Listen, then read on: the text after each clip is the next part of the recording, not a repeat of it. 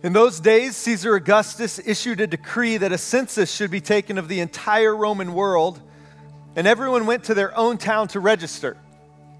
And so Joseph also went up from the town of Nazareth in Galilee to Judea, to Bethlehem, the town of David, because he belonged to the house and line of David. He went there to register with Mary, who was pledged to be married to him and was expecting a child. While they were there, the time came for the baby to be born, and she gave birth to her firstborn, a son. She wrapped him in cloths and placed him in a manger because there was no room for them in the inn. And there were shepherds living out in the fields nearby, keeping watch over their flocks at night. An angel of the Lord appeared to them, and the glory of the Lord shone around them, and they were terrified. But the angel said to them, Do not be afraid. I bring you good news of great joy that will be for all the people. Today, in the town of David, a Savior has been born to you. He is the Messiah, the Lord. Suddenly, a great company of the heavenly host appeared with the angel, praising God and saying, Glory to God in the highest heaven, and on earth, peace to those on whom his favor rests. These are the details of that night as recorded by a physician named Luke, who tells us that he went to great lengths in order to record everything exactly as Mary and Joseph experienced them. These are the details of what you and I think of simply as the Christmas story. Although that's a bit of a disservice to the events of this night, because these are not the details of simply a nice story, these are the details of the night that a breakthrough had come. A breakthrough came that night. A breakthrough that nature had been waiting for, a breakthrough that was needed so badly. Try to imagine for a moment how difficult life was thousands of years ago.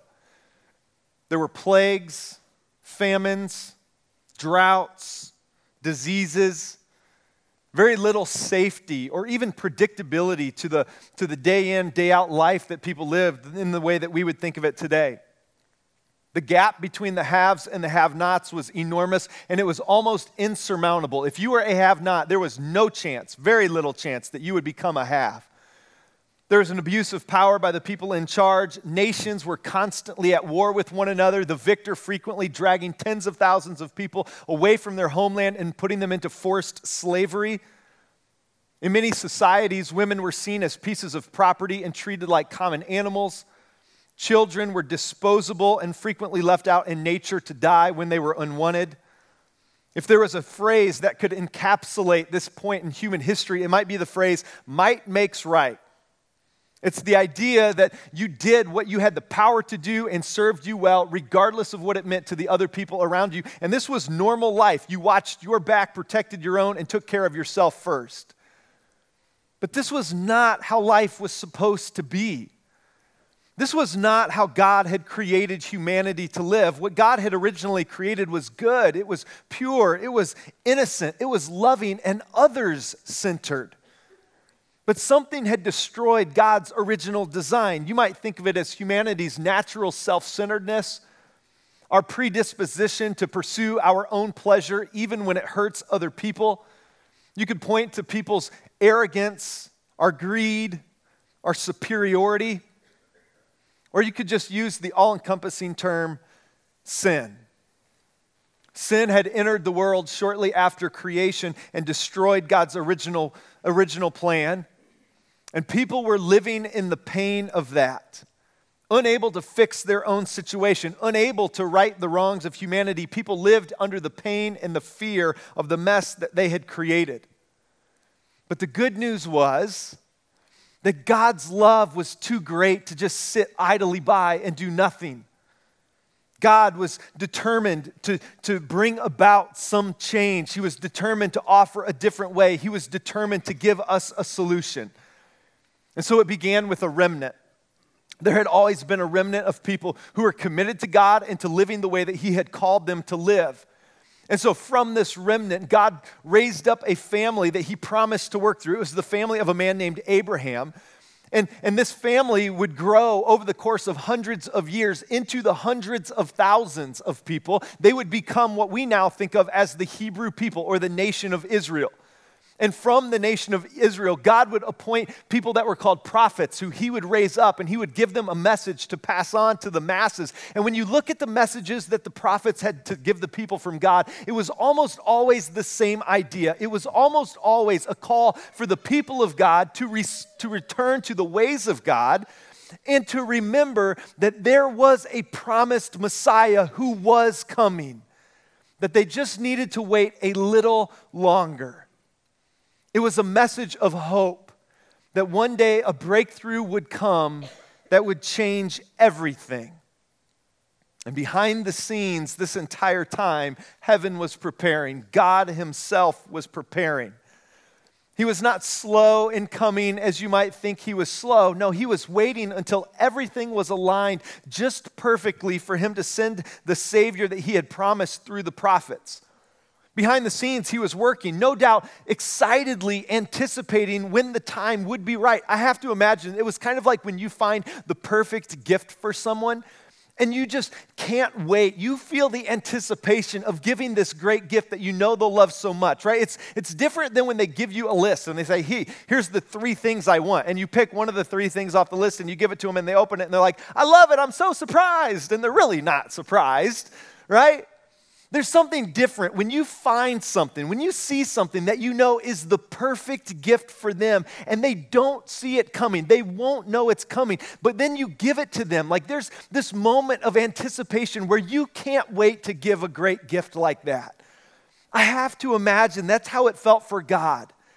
And when the timing was just perfect, he sent Gabriel to a young woman named Mary who had never been with a man but was now miraculously pregnant with the Son of God. As I was living in this passage over the last few weeks, I couldn't help but wonder to myself who that nine months of, of waiting was the most difficult for. You don't have to raise your hand. I'm not asking you to answer out loud, but, but think for a second to yourself. If you had to, to make a decision, who it was hardest for to wait that nine months, who would you pick?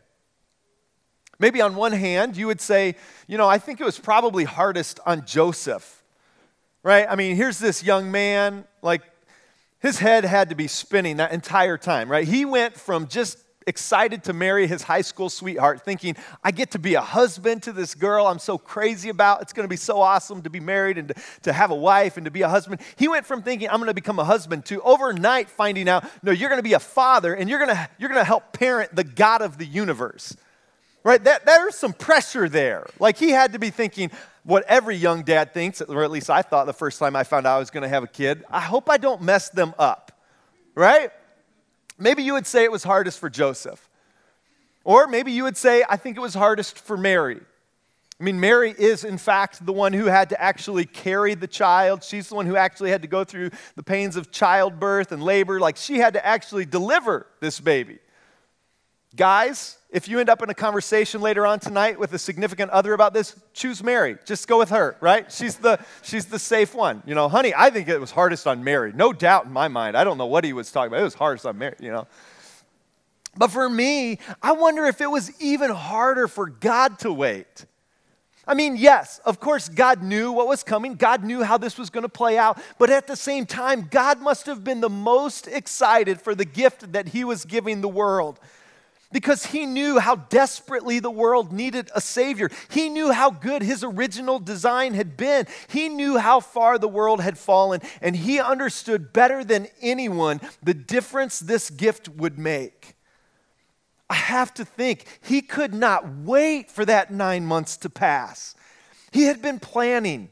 He had been preparing for so long, and now his plan was in motion. Now things were in motion. But even he, even the one true living God, could not speed up that nine months. He had to wait another nine months. I wonder if that nine months was hardest for him because he was so excited about the gift that he was giving. Regardless of who it was the most difficult for, eventually the timing was absolutely right. And so, in that little town of Bethlehem, Jesus was born. I'm sure it was a beautiful moment on a beautiful night, as birth always is. I mean, birth is always beautiful in the spiritual sense. In the physical sense, it's like, woo, you know, but spiritually speaking, birth is always beautiful. So I'm sure this was a beautiful moment in that sense, you know, because the breakthrough had come.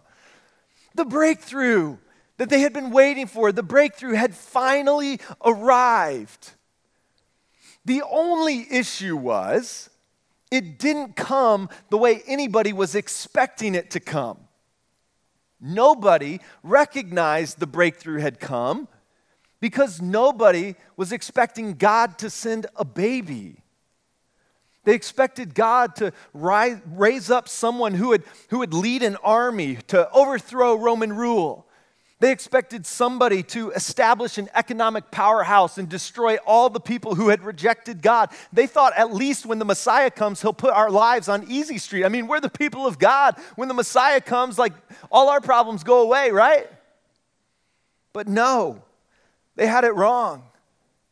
Leading an army was never the mission of the Messiah. Establishing the perfect economy was never his purpose. We are, in fact, told exactly what his purpose would be. Joseph, in fact, the, the fiance of Mary, was told ahead of time with absolute clarity what this coming gift would mean for humanity.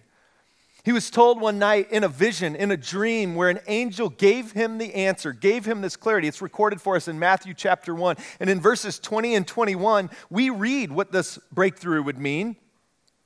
There we read that the angel said to him, Joseph, son of David, do not be afraid to take Mary home as your wife, because what is conceived in her is from the Holy Spirit. She will give birth to a son, and you are to give him the name Jesus. Here it is, because he will save his people from their sins.